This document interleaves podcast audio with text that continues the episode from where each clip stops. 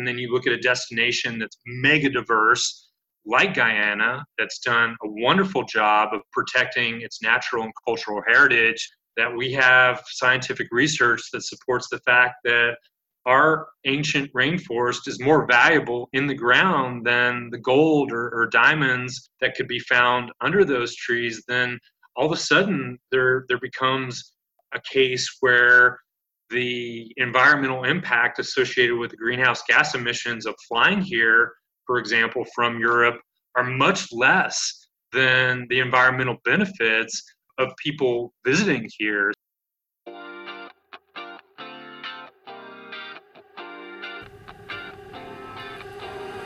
Hi, everyone, and welcome to this week's episode of Low Season Traveller Insider Guides. I'm Jed Brown, founder of Low Season Traveller, and for this episode, we're heading down to Guyana in South America, which has recently been identified as the world's number one sustainable tourism destination. Guyana may be small in size, but it is an absolute giant in terms of both responsible and sustainable tourism. It has a robust green state development strategy. 99% of its tourism businesses are locally owned. Guyana's government insists that all tour operators have a sustainable tourism policy which echoes their own principles and ethics in relation to responsible and sustainable tourism. It has the most pristine rainforests in the world, and they truly understand the value and responsibility in keeping them that way. And English is the official language, so interaction with locals is remarkably easy. Low Season Traveller's Sustainable Tourism Director, Dr. David Ermen, caught up with Brian Mullis and Carla Chandra, the Director and Deputy Director of the Guyana Tourism Authority, respectively, to learn more about this wonderful destination. Enjoy. Welcome, everybody, to another edition of the Low Season Traveller podcast. This time, it's my honor to, to have on the show Brian Mullis, the director of the Guyana Tourism Authority, and his deputy director, Carla James, who will tell us a little bit more about how this South American nation is developing sustainable tourism and really thriving in the way that they're developing new products and, and new opportunities for this country. So, let's introduce our guests. And I think you've both had such exciting careers and with such different backgrounds that I think it'll be most interesting for our listeners for you to introduce yourselves. So, if you could tell us a little bit about your journey and what got you into this industry and into the positions that you're in today. Okay, good afternoon. Um, pleasure to be here. My journey or entry into tourism has been one by accident started off actually, my background is in computer science, but which landed me into a research assistant position with the Ministry of Tourism in Guyana. And having traveled uh, the country executing projects, just fell in love with travel and tourism, my country even more, and which has basically kept me with within this industry for 16 years. I'm actually originally from a remote uh, community called Kamarang, uh, which is surrounded by nature, mountains, wa- lots of waterways. Many things I took for granted until I traveled and saw it from a visitor's eye. Because of that, I wanted to play a major role in the development of it over the years. That's for, for me. I got started as an international tour operator on a wing and a prayer and a, a loan that was co-signed by my grandmother, father, and mother. Ran the business for nine years. It was very successful from a financial standpoint, and we always tried to practice ecotourism as part of all of our operational methodologies and, and whatnot to the point where there was an epiphany moment where I realized that the tenets of ecotourism could be morely, more broadly applied in the travel and tourism industry at large, which led to the founding of Sustainable Travel International, a, a nonprofit that focuses on improving livelihoods and help protecting places that, that people visit. And in working with tourism businesses of all sizes and over 100 destinations around the world when an opportunity became available to lead a national tourism board in a destination that's had a long standing green state uh, agenda as we have here in Guyana. I, I went for the so-called dream job trifecta and am proud to be in a role where together with Carla our team of, of 26 and our, our sector, as well as sister governmental agencies, we're literally working together to take things to the next level and adopt not only ecotourism best practice, as, as I did back in the tour operator days, but sustainable destination management and, and development best practice as part of everything that we do. How did you make this decision? Because I think for, for you, Brian, it's a jump to go from being a tour operator and an, an advisor to many destinations to, to leading one. So, what, what have been your biggest biggest learnings from your time in, in, in Guyana so far? There's been a number of them. I'll just share a, a few, but uh, one is that you know, in, in advising governments on best practice like interministerial, multi-stakeholder collaboration and demand-based development and fostering an enabling environment for tourism you know for us in sustainable tourism development those are things that are always at the top of the, the list but actually working on the ground to make progress in those areas takes a lot of time effort and, and energy and of course collaboration particularly with other sister ministries that are involved directly or, or indirectly in tourism. It's also been really wonderful to come into an organization that's been around for some time and not only have the opportunity to lead it, but to mentor individuals like Carla, who could and should very well become the next director of the Guyana tourism uh, authority there's just so much desire to to learn and to work in an environment that is designed to foster empowerment um, making decisions identifying solutions and that's been an incredibly rewarding. And also just working with indigenous communities who are actively looking to manage and, and take ownership of their own enterprises. You know when there's good collaboration in communities a lot of things can happen really quickly and when different familial groups aren't getting along it's it's very difficult to to affect the positive change that they're they're seeking. But i think through patience and and perseverance and a long-term view of things it, it, it certainly makes that process um, a lot easier must be interesting to see that side of it and to to really get involved in all these small in apostrophes processes that make the big things happen. Carla, how do you see the development of the industry? You say you want to be a part of this and you, you're very proud of your country. And do you see it as a only a positive thing, or is there also some some challenges in the in the next steps leading to the development of the country? Certainly, over the years, I think the first thing that we've struggled with from a country standpoint is recognizing tourism as an industry that can really contribute to the GDP country. It's often been lumped with other services. So I think with that, getting our decision makers to acknowledge that has been a major challenge. Outside of that, though, I think we have really good partners, NGOs, private sector who really go above and beyond in trying to push the tourism agenda and get our decision makers to pay attention to it. So I think we've made great progress there, especially with Brian too, who just been with us for over a year. I know he's very modest with his contribution, but it has been really great, not only from an industry standpoint, but from an entire sector and pulling everyone together to achieve great things. Sounds like you're a really good team. We think so.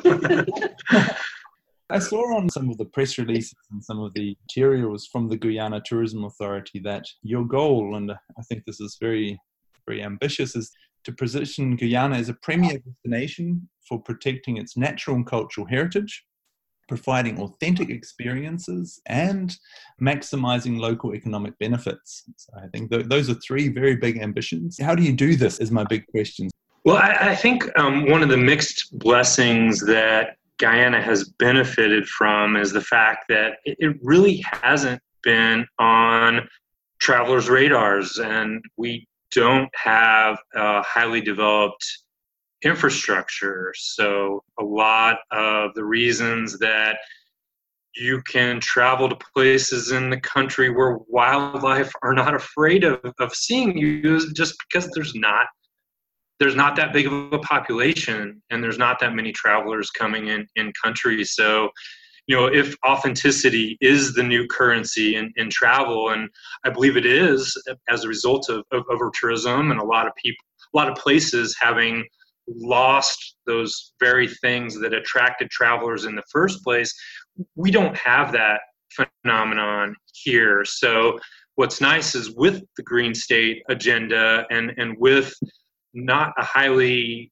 developed interior there's some 215 indigenous communities that are the ancestral guardians of their natural and cultural heritage. So when you provide opportunities for them to own and manage their own tourism enterprises and people want to come to visit them to have that cultural immersion to get to know local people it's nice here because we are an English speaking country and you don't have that need for an interpreter. So you really can have those immersive experiences. And that incentive also translates into wildlife. People want to see all the giants of Guyana. We have giant river otters, we have giant anteaters, and a host of other iconic megafauna that when those habitats are protected by the indigenous communities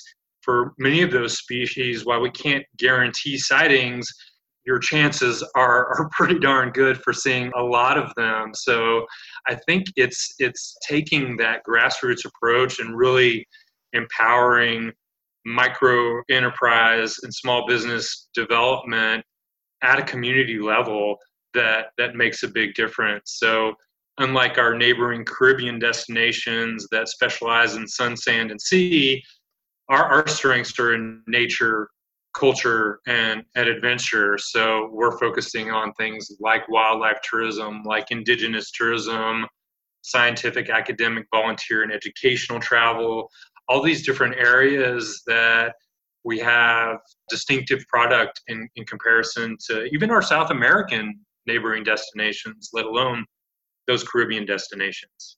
Because I know you've done some trips with your family throughout the country as well. What has been most memorable, sort of authentic experience that you've had in your time there?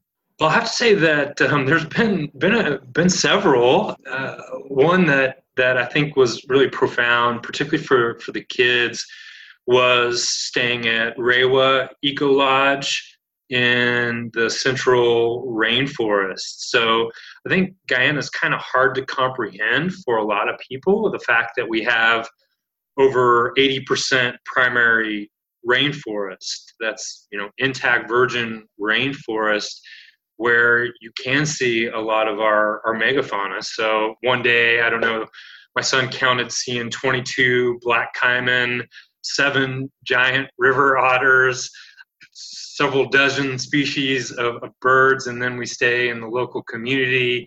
And I'm explaining to the family how the entire community is benefiting from running this eco lodge, and different groups from different families are taking turns in, in running the eco lodge for several weeks at a time before the, the next group comes in to make sure that those benefits accrue to, to everyone, both directly through those jobs that are provided, but indirectly through the local suppliers that are providing food stuff and artisanal items, crafts, things of, of that nature. So it's just a really special time to travel to a really far flung destination that, that's not that easy to, to access from a global perspective, but from a Guyanese perspective, it's it's not that difficult to get to. So that was one of them. And then a few weekends ago, we had a chance to go into the Kanuku Mountains, which is one of our protected areas, with one of our local outfitters, and we ended up seeing a giant anteater and a harpy eagle, which the latter is a species that folks that have lived here their entire lives few have have seen. So these are experiences that I think have made a mark on our, our children and our family and adventures that create memories to last a lifetime. So whether you're in tourism or you're just love wildlife and, and birding, those extraordinary experiences are are pretty accessible here. That sounds amazing. Maybe Carla, um, how do you how do you see the synergy between protecting your assets, um, providing these authentic experiences, and maximizing the economic benefits to to all the local communities? Yeah, I think from a policy level, I think we are on the right track in making sure that we accomplish having big ambitions here. That's basically from a national level, uh, building on what Brian said regarding the green state agenda, even from a tourism sector to everything that we undertake here is with a sustainability mindset. And also, it comes back to collaboration with all our partners, private sectors, um, NGOs, in accomplishing these three areas. We've heard on, on other episodes of this podcast a lot about over tourism in different destinations where tourism has grown too far for the local economy um, or for the local people as well to handle. With Guyana's tourism sector growing quite rapidly, how are you planning to monitor and plan for this growth to ensure that you stay within these natural limits for your destination? Yes. Well, first and foremost, I think Guyana is a niche tourism destination. And while we do want growth, we are not focused on mass tourism. And I think our marketing plans and strategies are actually more focused on getting quality than quantity, finding the right visitors who want to ensure that their monies and dollars go toward local communities that impact their development, basically. Um, and everything that we undertake, including, as mentioned, on a national level with the Green State Agenda, not only for tourism, but any other sector that plans to do any kind of development, sustainability plays a really big role in that. And as part of our regulations and standards, and as an agency that monitors that, we actually ask for all our operators and tourism businesses to have sustainable plans within their operations that takes all of these things into consideration as well. Yeah, so really it is from the national governmental level into the private sector to where if we're all working towards protecting that wellspring that our industry depends upon and, and really sets us apart from other destinations, then we have to, to help to direct that in all that, that we do from our national strategy and planning to the policies that Carla touched on to the ways in which we're developing product and, and promoting the destination. So, looking at not just increasing volume, but the value that each traveler represents, and then instilling those ethics of sustainability in our messaging and focusing on product development that really is micro in orientation is, is making a big difference. And, and we know that our wildlife rich areas can only handle so many travelers. So a lot of our recent product development efforts are in and around Georgetown, for example, in the lower Essequibo River and the Essequibo coast. Those areas can handle a lot more volume, but it is largely localized. We only have a couple international brands in Guyana, so roughly 99% of our businesses are locally owned, and, and we want to keep it that way you seem to work very closely with, with all types of stakeholders, from the indigenous communities through to the government level, through to, well, probably talking to the international operators as well. How do you manage this on a, on a daily basis? Because this is a very time consuming process, I guess. And what could other destinations learn from your approach?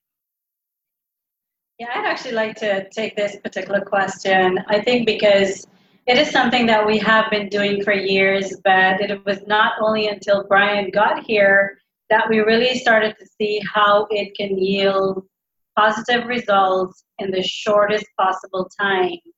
Brian has a really unique style in working with people, and it is something that we hope to adopt way beyond uh, when he decides to leave us. Uh, but collaboration, getting buy in and support, problem solving together, not operating in a silo as an agency, trying to figure everything out in terms of what the issues are for the sector and trying to solve it on our own is not going to work. You have to do it together. You're going to accomplish a lot more and you're going to find much more better solutions once you do that together. So definitely collaboration plays a really big role in accomplishing anything. And it makes it a lot easier when you want to achieve some of the same things. Like we work very closely with the Ministry of Indigenous Peoples Affairs to support community led and, and owned tourism development in indigenous communities throughout the country and, and are growing that portfolio of the number of businesses that we're supporting the development of because of the success of an initial pilot that we scoped to, together with one another. And now donors are wanting to get involved and support that process as, as well. And then just bringing things down to a really micro level on a day to day basis. I think both Carla and I struggle with having days filled with meetings and also wanting to demonstrate that we're a very action oriented agency that can move at the pace of the private sector.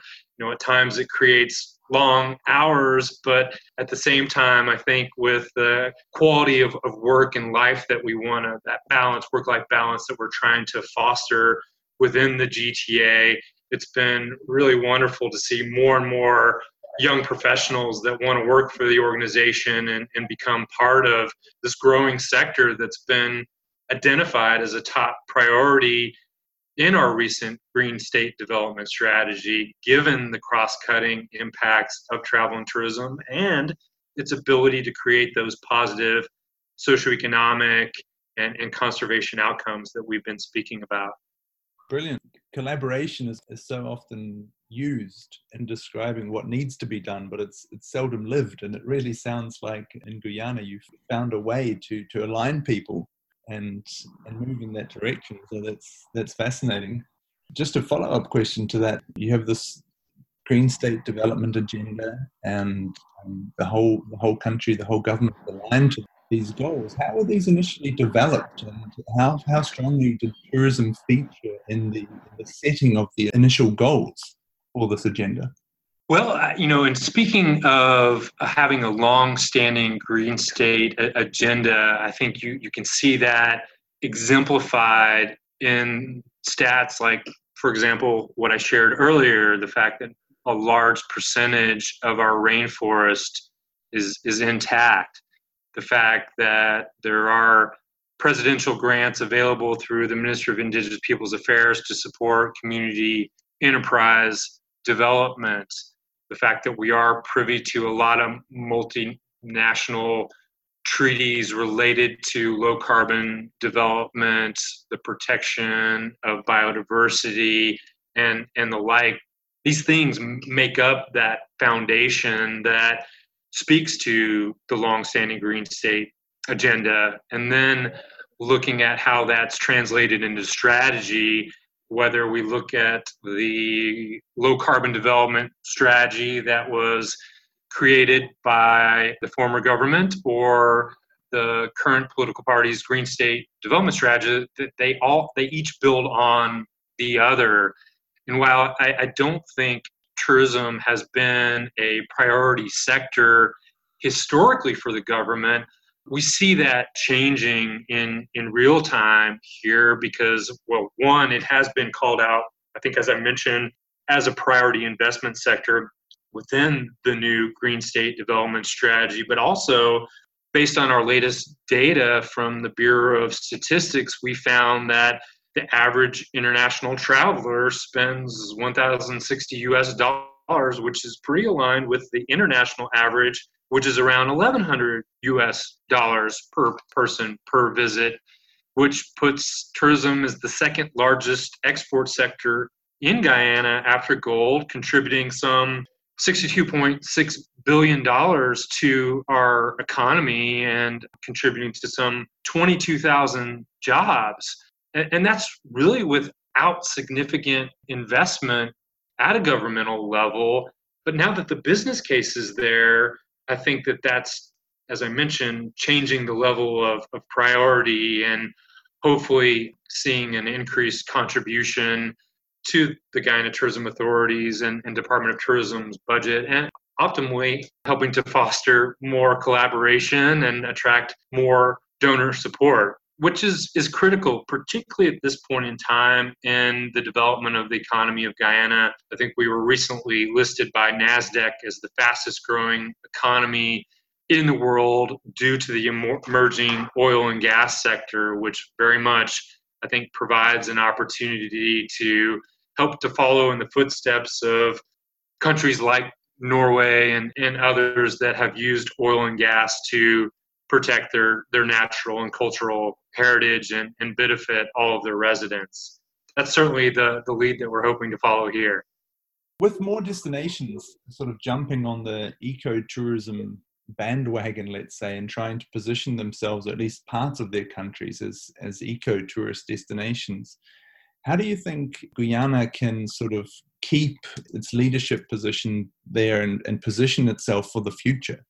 Yes, I think we're actually starting to position ourselves as a leader. As just this year, March and June specifically, Guyana was awarded the number one um, ecotourism destination at ITB and the number one sustainable tourism destination by the Letta Foundation. So those are international awards that we received that is certainly recognizing us for all that we're doing regarding uh, policies that we are implementing that are aligned with being an eco destination and a sustainable destination I believe as well we are re- redefining what a five star experience, um, for example, is. There are not many places you can go to that you're the only person that may have the entire park to yourself. Also, I think being in South America is good for Guyana that we're the only destination that speaks English as an official language. Makes interaction between visitors and locals very easy. There's no need for a translator. So I think it's things like that that certainly um, helps to position us that way. And of course, maintaining authentic experiences and focusing more on the experience more than the product as well.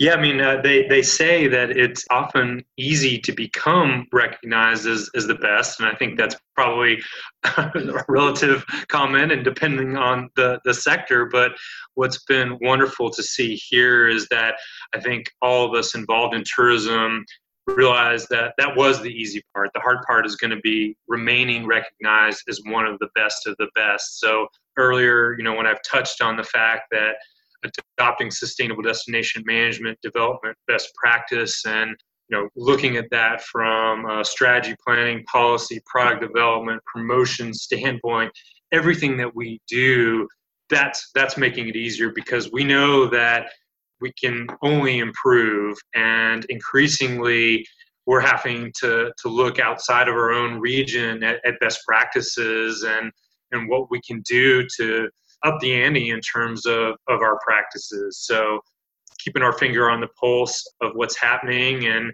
trying to increasingly play a, a, thought leadership role. And I think that's important because, you know, as you look at markets like Scandinavia and other parts of, of Europe where concepts like flying shame are coming out, and then you look at a destination that's mega diverse like Guyana, that's done a wonderful job of protecting its natural and cultural heritage, that we have scientific research that supports the fact that our ancient rainforest is more valuable in the ground than the gold or, or, diamonds that could be found under those trees, then all of a sudden there there becomes a case where the environmental impact associated with the greenhouse gas emissions of flying here, for example, from Europe, are much less than the environmental benefits of people visiting here. So I think increasingly destinations like Guyana really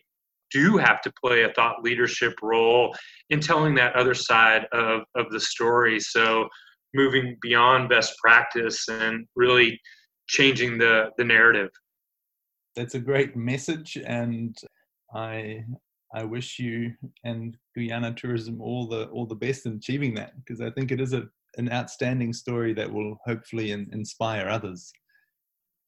So perhaps to, to finish this, some quick fire questions for you that will, will help our listeners understand you a little bit better. So Carla, maybe what, what's, what's your earliest travel memory? Yeah, my earliest travel memory is probably 10 years old, hiking uh, to a mountain that's, well, hiking down a mountain actually that's called uh, Chai Chai with my two year old brother in a backpack on my back. I have always had strong legs, but that's my earliest travel memory. Brilliant. so, so Brian, what, what's what's your happiest travel memory? Oh wow, David, you're asking some tough ones here. I don't know that I can name just just one, but I will. Um, I think it was the the first trip with my girlfriend, who became my life partner and, and wife. I talked her into going to to Cuba. We had gotten permission from the U.S. Office of Foreign Asset Controls to operate one of the first adventure travel educational trips in the country and I needed to go do the reconnaissance. And let's just say that it was a bonding experience because we're circumnavigating Havana at night where highways just ended in overpasses that weren't finished and trying to navigate backcountry roads and, and whatnot. But it really was a trip of a lifetime and, and one that we, we have fond stories that we share with friends and, and colleagues to this day, including now. Perfect. Yeah. That, well, that's a real adventure, right? and Carla, maybe one more. What What do you never leave home without when you travel? I would say, sadly, a battery pack, uh, backpack, a battery backup. never run out of battery. There's so much of beautiful sceneries to capture, so always need a backup to make sure I have power. Yeah. Sadly, that's these days that's one of the most important things to have, right? yes, indeed. Especially when you work for a national tourism board and you're great about social media posting like Carla is. Okay, yeah. it's an important part of the job. It is. It is.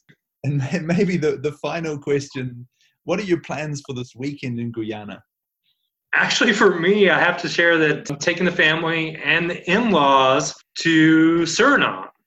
And for me, it's work to some extent because more and more travelers are choosing to visit Guyana via the three Guyanas. So they're either flying into French Guiana, Guyana, or Suriname, and then overlanding to the other two destinations, and then flying out from where they ever they end up and I need to experience that travel for myself. Just so happens that I was able to talk my in laws into the trip as well because I didn't have to twist the arms of any member of my family who's always looking for, Dad, where are we going next? Right. Also sounds like an adventure. It will be. What's what's your your weekend plans? Gonna be quiet, pool party for one of my nephews celebrating a birthday, and movies. Dora the Explorer since I'm also an explorer as well. It's something that they certainly enjoy. Perfect. It sounds, but both sounds exciting in different ways. Yes.